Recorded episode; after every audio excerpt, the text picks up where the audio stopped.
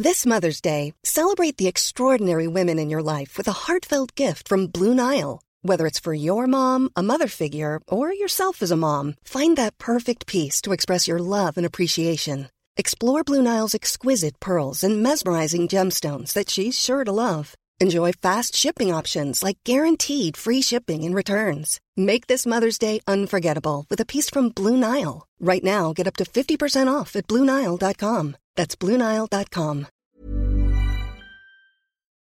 Chers auditeurs, Dear listeners, bonjour. welcome in Comme d'Archi Podcast Season 4 Saison 4, dans le monde fascinant des architectes. and in the architectural projects. Je suis Anne-Charlotte Deponte, passionnée d'architecture et docteur des universités en histoire de l'archi. I am one of the spokespersons of Anne Charlotte, who is a PhD in architecture history. Merci Thank you d'être avec moi aujourd'hui. to be with us today. Et And maintenant, now, lundi en français, place au talent. and Wednesday, let's talk projects. In English, of course. Bienvenue dans Comme d'Archi.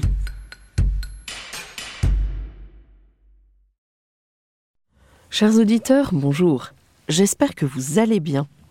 Je suis heureuse de vous retrouver aujourd'hui pour le premier volet d'une petite épopée théâtrale en Occident. La diffusion des interviews d'architectes reprendra courant janvier. En effet, j'ai décidé de prendre du temps pour les fêtes. En l'attente de mon retour et pour honorer nos rendez-vous du lundi et du mercredi, je vous ai concocté cette série intitulée Petite épopée théâtrale. Vous pourrez cependant retrouver les interviews d'architectes dans les rediffusions du vendredi qui, elles, se poursuivent. Pour cette période de Noël, j'ai longtemps hésité. Vous emmener en toute logique sur des lieux de culte, nos anciennes et fabuleuses églises, sujet fort à propos pour renouer avec nos racines, en retenant le meilleur, l'œuvre charitable et l'élan divin. In fine, valeur transversale à toute civilisation. Ou bien vous emmener vers d'autres contrées, mais que les natifs connaîtraient alors beaucoup mieux que moi. Ou encore, considérer nos palais laïques pour être sûrs de plaire à tous. Filles de nos valeurs chrétiennes, nous occidentaux, puisque l'époque nous veut tous fils de Satan, au mieux sacripants, tonnerre de Brest. Ou enfin, vous emmener dans des hémicycles joyeux, non celui de l'Assemblée nationale française, où se joue en ce moment celui de la comédie humaine, à mon goût surjoué ou mal joué, donnant plus envie de fuir qu'autre chose. Non, celui du théâtre, reflet de nous-mêmes authentique, pour le meilleur ou pour le pire, mais positif quand on le veut, poussant la réflexion à qui veut bien entendre. D'ailleurs, en Europe, et par extension, en dehors de la débauche de cadeaux, laquelle personnellement ne m'intéresse pas beaucoup, Noël n'est-il pas le temps du plaisir retrouvé, en plein cœur de l'hiver humide et froid? Ce temps de la famille réelle, quel bonheur quand elle existe Et ou de la famille adoptive, étendue ou nucléaire, et ou recomposée, où les cœurs se réchauffent. Et par-dessus tout, pour ma part, loin, mais très loin de la folie des hommes, qui fait gronder le canon à nos portes, ou enferme la femme dans une sorte de linceul, mais tout autant loin des manifestations d'une drôle de forme, que je qualifierais de néoboboïde, une sorte de boule d'énergie plongée dans l'ennui et qui semble tant souffrir d'être aussi gâtée. Pas de plus grande offense d'ailleurs à ceux qui ne le sont pas, gâtés. Drame ultime d'une impossible charité. Et vous, cher Balzac, vous vous délecteriez aujourd'hui de ce nouveau et ridicule registre de la comédie humaine, n'est-ce pas? À moins que vous ne finissiez par vous y perdre de tant de circonvolutions et autres torsions propres à l'époque privée de ses points cardinaux, eux confisqués. La comédie, justement, sa représentation, d'où vient-elle? Ouvrons ce volet 1 à l'antique. Saviez-vous que l'origine antique du théâtre en Occident était liée au rituel religieux? Car à partir de 545 avant Jésus-Christ, des pièces sont jouées à Athènes lors de grandes Dionysies, festivités en l'honneur de Dionysos, dieu de la vigne, du vin et de ses excès, de la folie et de la démesure. La cité-État initie et gère ses spectacles. Elle choisit des dramaturges, elle aide au financement du spectacle. D'ailleurs, les poètes et les acteurs reçoivent un salaire. C'est également la cité-État qui permet aux pauvres d'assister aux représentations. La tragédie grecque connaît son apogée au Ve siècle, avant Jésus-Christ bien sûr, tandis que la comédie naît en 486 avant Jésus-Christ lors des grandes Dionysies.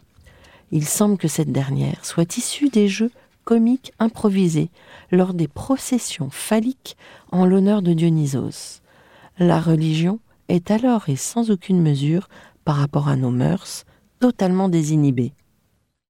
Les théâtres permanents en pierre sont construits seulement après le IVe siècle avant Jésus-Christ, après la période du théâtre dit classique. Les théâtres en plein air, eux, semblent conçus pour accueillir un orchestre correspondant à un espace circulaire plat, réservé au chœur. Au bas, d'une scène surélevée pour les acteurs, ainsi qu'une rangée de gradins en demi-cercle construits à flanc de colline autour de l'orchestre. Ces théâtres peuvent accueillir jusqu'à 20 000 spectateurs. Progressivement, leur scène s'agrandit et empiète sur l'espace réservé à l'orchestre.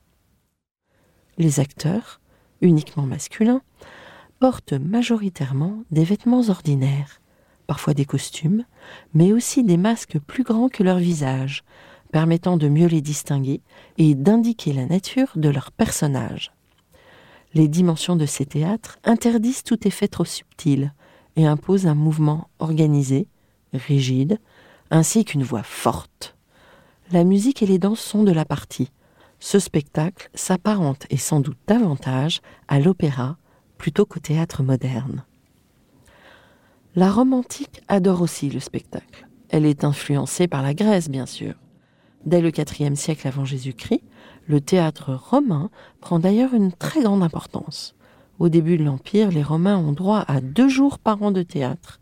À la fin de l'Empire, ils ont droit à 55 jours de théâtre et de cirque par an. Le théâtre romain, appelé jeu scénique, prend son importance en 364 avant Jésus-Christ, lorsque des danseurs et musiciens venus d'Étrurie présentent un spectacle devant un mur de scène vers 240 avant Jésus-Christ, Lucius Livius Andronicus inaugure les Jeux grecs en traduisant et représentant des comédies et des tragédies grecques. Comme en Grèce, les édifices destinés au théâtre n'apparaissent qu'après la fin de la période classique, vers le 1er siècle avant Jésus-Christ. L'architecture romaine permet la construction de théâtres autonomes alors que les Grecs avaient recours aux pentes naturelles et aux flancs des collines pour soutenir les gradins. Le chœur étant devenu quasi insignifiant, l'orchestre est réduit jusqu'à ne plus former qu'un minuscule demi-cercle. La plupart des comédies romaines ayant pour cadre une rue devant trois maisons, la scène s'étendant sur près de 30 mètres de large, est pourvue d'une façade à trois pans et de trois portes. À noter, les deux dessins, celui du théâtre grec et celui du théâtre romain, diffèrent au niveau de la cavea. Là où les spectateurs prennent leur place. Le théâtre grec suit le tracé rayonnant, tandis que le théâtre romain tronçonne la cavea de manière rectiligne dans le même plan que la scène. À la différence du théâtre grec antique, le théâtre romain est majoritairement un édifice fermé, tandis que le théâtre grec offre aux spectateurs une vue sur le paysage environnant derrière la scène un mur de scène ferme le théâtre romain et s'élève à la même hauteur que la cavea. Au 1er siècle avant Jésus-Christ, le grand expert romain en architecture, Vitruve, sous-entend que ses prédécesseurs savaient très précisément comment concevoir un théâtre pour la voix humaine. Selon les règles des mathématiques et des méthodes de musique, écrit-il, et il ajoute, ils ont su faire en sorte que les voix provenant de la scène parviennent plus distinctement et plus agréablement aux oreilles des spectateurs en concevant des théâtres selon les lois de la science de l'harmonie. Les anciens ont accru la puissance sonore de la voix. La réponse proviendrait des lois de la physique de la diffraction des ondes par des surfaces en escalier. Il est établi depuis plusieurs années que ce type de surface peut en effet accentuer certaines fréquences et en atténuer d'autres, comme par exemple le cas des ondulations microscopiques sur les ailes d'un papillon qui reflètent fortement certaines couleurs. Quoi de plus durable que ces théâtres de pierre dont les vestiges sont encore remarquablement conservés? Quoi de plus remarquable que le théâtre antique grec d'Épidore? Le théâtre qui fut découvert sous le sol de la péninsule du Péloponnèse en 1881 a la forme classique semi-circulaire des amphithéâtres grecs, avec 34 rangées de sièges en pierre, auxquelles les Romains y ont ajouté 21 rangées. L'acoustique y est extraordinaire. Un acteur, situé sur la scène, en plein air, peut être entendu au dernier rang à une distance de près de 60 mètres. Je vous souhaite de joyeuses fêtes et je vous espère serein et entouré. Des pensées toutes particulières à ceux qui sont dans la solitude. Prenez soin de vous et rendez-vous dès la semaine prochaine avec un nouveau numéro. Au revoir.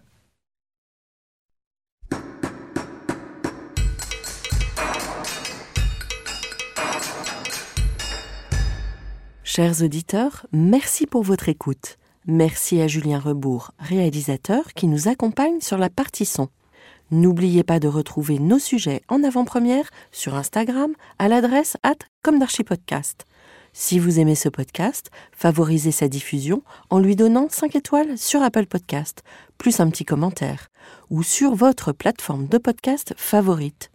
Et surtout, abonnez-vous pour écouter tous nos épisodes gratuitement. À bientôt, et d'ici là, Prenez soin de vous.